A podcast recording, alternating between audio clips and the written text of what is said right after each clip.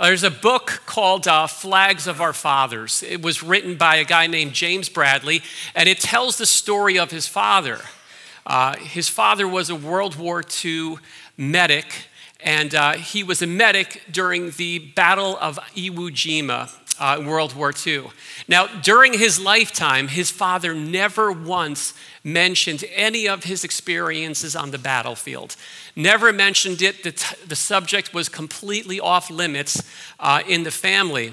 But after dad passed away, uh, his son did some research and he discovered all of these heroic acts that his father had accomplished out there on the battlefield in the most horrible setting. And so he wrote the book. And, you know, heroic acts are often found in horrific settings. It just seems to be a thing. And that's probably one of the reasons why those stories need to get told. And, and we're at a story like that this morning. It's the story of the cross of Jesus Christ. It is the most horrible setting where the most heroic act was ever accomplished. And, and we've been making our way um, for quite some time uh, in a series that's called The Journey. We've been working through the Gospel of Mark. We started last fall, um, and it's taken us on this journey of discovering who Jesus is, what he's done, and why it matters to our lives today. And, and we're, we're at this part um, that's often referred to um, as the Passion. The Passion. It's, it details the suffering that Jesus went through, what he endured. And, and to be honest with you, it, it's, it's pretty brutal. Um, it's, it's so horrible, in fact, that you almost want to just turn the page and skip over all of this suffering and, and just advance right to Easter morning, right to the resurrection. But, but the suffering, it's there. It's been written down, it's been handed down to us so that we could see it, so that we can understand what it cost Jesus uh, to accomplish our redemption.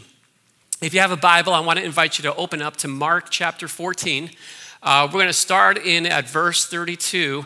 And uh, if you don't have a Bible, that's fine. The passage is going to be on the screen behind me as well.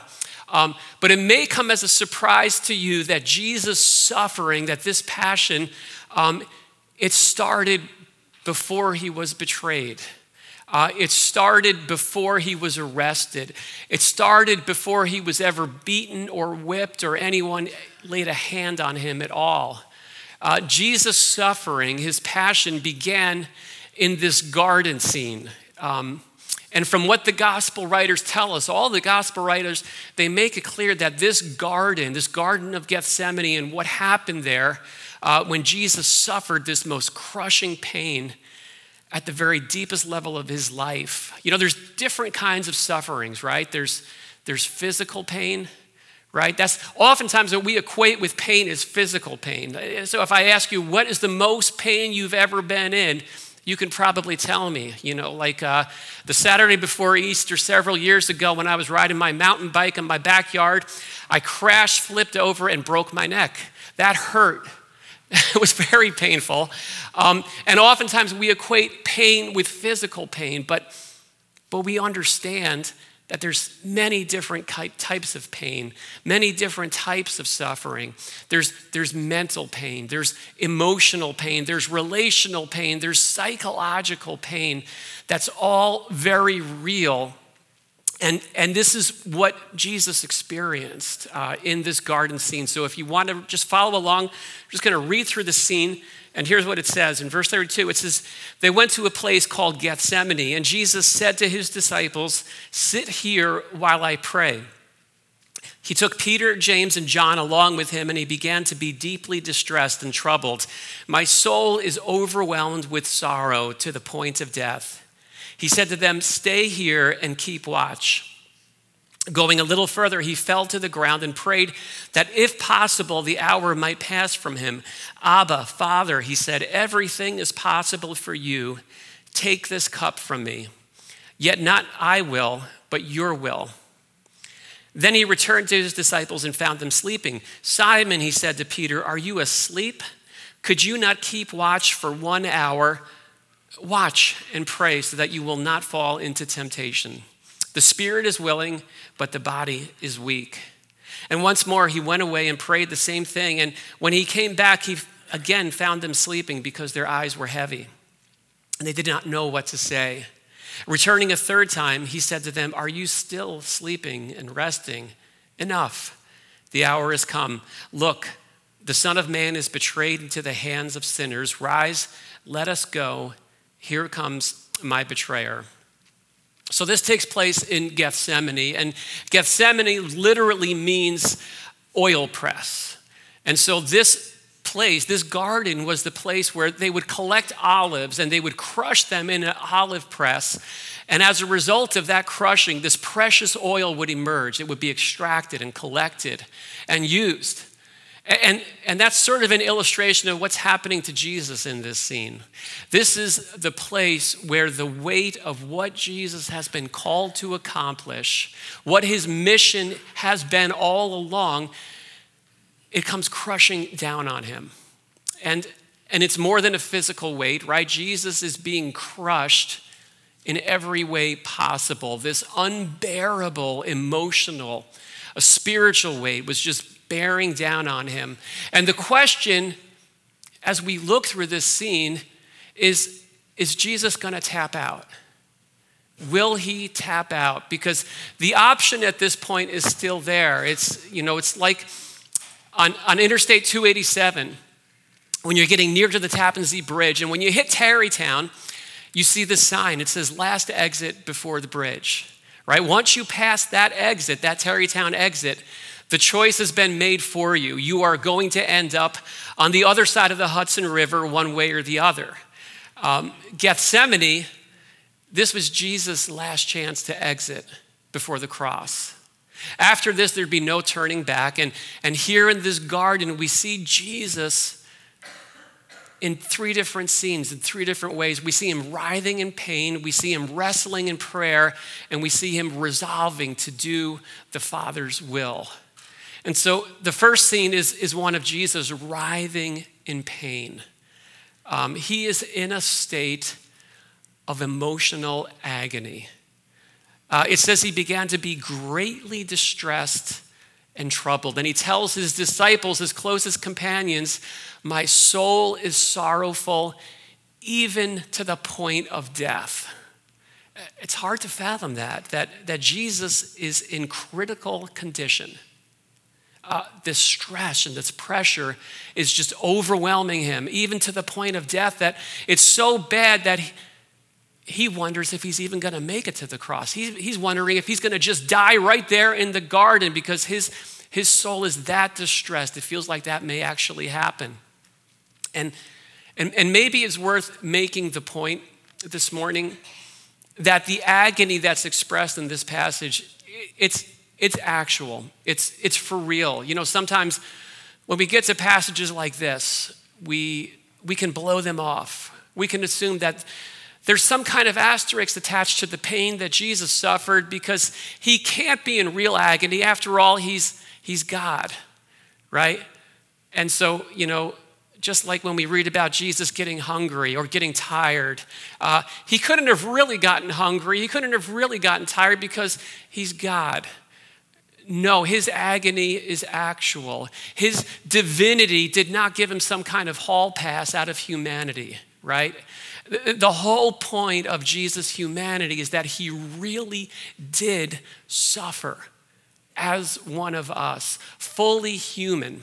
And, and, and that means it's just like you and just like me. He experienced that. And, and he put all of his divine privileges on the shelf. Uh, he lived dependent on the Heavenly Father. And in this scene, we see him in the middle of the most dreadful day of his life. Uh, the Greek word for distressed, it could be translated horror struck. That's, that's where he's at. He is terrified, absolutely dreading what's waiting him. He says, My soul is deeply grieved. The Greek word implies this intense mental distress pushing in from all sides um, sort of like crushing a soda can in your hands. Uh, Luke adds that he's actually sweating drops of blood, which is an actual medical condition. It happens, it can happen when someone's under that intense of uh, a pressure and stress. This is where Jesus is at. Uh, you know, I was only able to watch this movie once, but uh, I don't think I'll ever forget that opening D Day scene from the movie Saving Private Ryan. If you remember that, if you've seen that. In my mind, um, as I recall, the US landing crafts are, are moving towards the shores of Normandy, right? And, and the soldiers are there in the boat. They're waiting in silence. They can't see over the walls, but they know what's going to happen next. The front door of that boat is going to drop open, and they're going to exit directly into overwhelming enemy artillery aimed right at them. And as they're waiting there for that door to drop open, the dread is thick. It's overwhelming. The soldiers are trembling. They're, they're crying. They're, they're getting sick. That's Jesus in Gethsemane. That door is about to drop open, and this is where he's at. So Jesus, Jesus is writhing, but he doesn't just stay there. He also wrestles. He, he brings his life before the Father in prayer. And the content of this prayer is, it's kind of shocking, isn't it? If you kind of think about it, he, he really prays a gut level, honest prayer. He, he addresses God in the most intimate way. He says, Abba, Father, right? That word Abba, the closest English translation is daddy. He's, he's talking very personally to his heavenly father. And then he calls on the omnipotence of his father. He says, All things are possible for you. And we've known that. We've seen that. That's, that has been the theme of this entire book that we've been looking at from the beginning to the end that there is nothing impossible for God. Or we, we sing about it, right? There's nothing that our God can't do, there's no mountain that he can't move or no wall he can't break through. And Jesus, all through this book, has been demonstrating that over and over again in every scene and every situation. One example was that father. Remember that father brought his son to Jesus and he asked Jesus, Hey, if there's anything you can do, can you have compassion on us? Can you help my son? And Jesus says, If? What do you mean, if? All things are possible for one who believes. And so Jesus is praying that prayer to his heavenly Father. He prays, Remove this cup from me. He makes this big ask, and he's asking, Lord, would you, would you direct some of your omnipotence in this direction right now? But he closes the prayer with this qualification Yet, not what I will, but your will be done. Now, if nothing else, doesn't that just show us and highlight how dreadful the suffering was, how dreadful the cross was? Jesus is pleading, Father, if there's any possible alternative option, would you please show that? Would you please let that be? This, this suffering, he says, it's, it's suffocating. The weight is crushing. The horror is terrifying. So, is there any other way?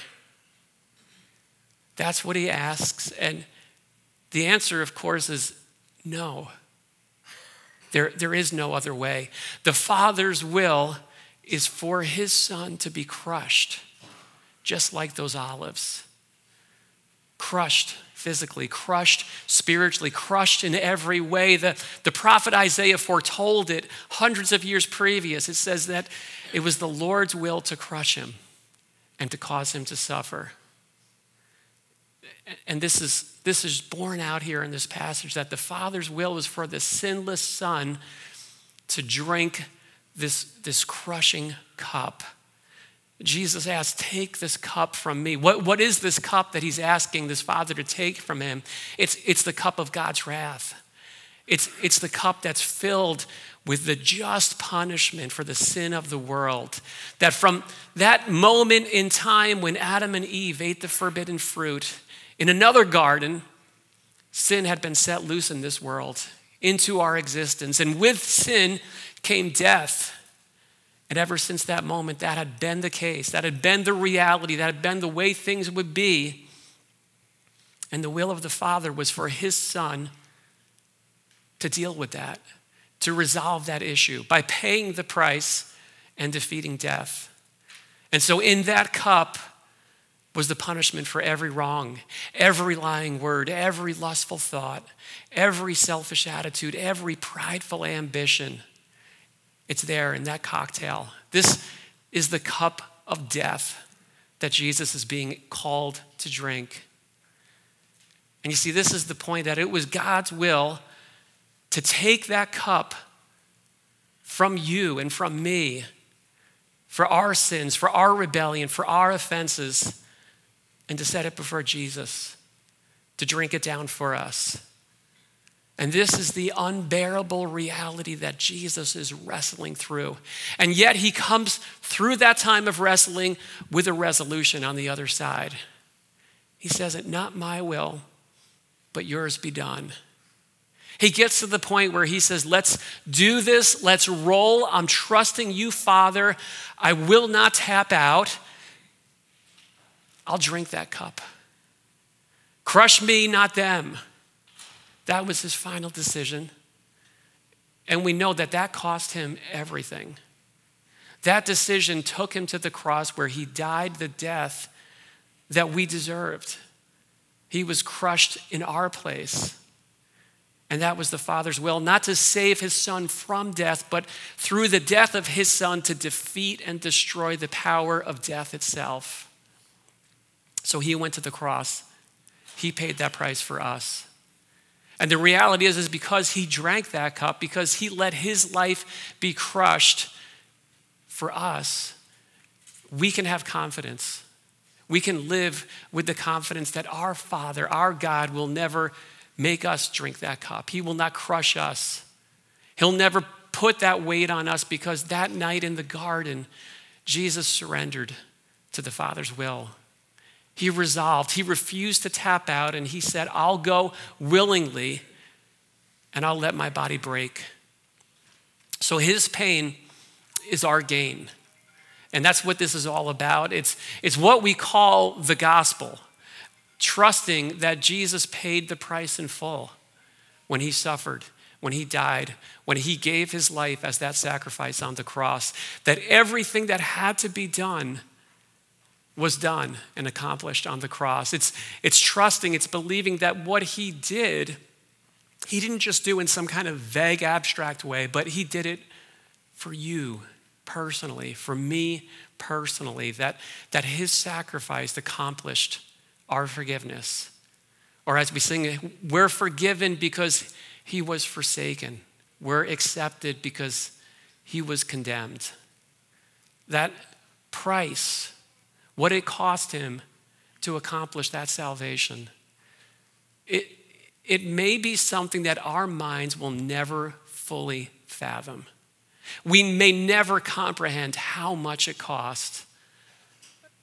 But Jesus' heroic actions in this horrific scene in Gethsemane, it, it gives us a clue. And, and so we respond to that. And, and that's kind of what we're doing here this morning as we kind of segue into a, a time of celebrating baptism. That uh, this is an incredibly vivid illustration of that reality, of that personal decision that says that what Jesus did that was for me personally, that I receive what he did. When, when he died, he was raised. That action that's illustrated through going down in the water, coming up, just like Jesus went into the grave and came out, that, that that's, that's the defining moment in the journey of faith. Um, that, that what happened to him applies to me. And, and he pours out that grace. Uh, he pours it out to people like you and me, just like he poured it out to his disciples who were sleeping there, who had nothing to offer him at his time of incredible need. Uh, we just respond and just say, Thank you, Lord, uh, for your amazing grace. And so we're going to transition. I hope that kind of sets up what, would, what it is that we're doing through this time of baptisms. Um, I'm going to pray. I'm going to ask the worship team to come back up. And then we're going to just uh, prepare uh, for our time of baptism together. And uh, you'll be hearing a little bit more from, from, some, uh, from some of the people here. So let's pray together.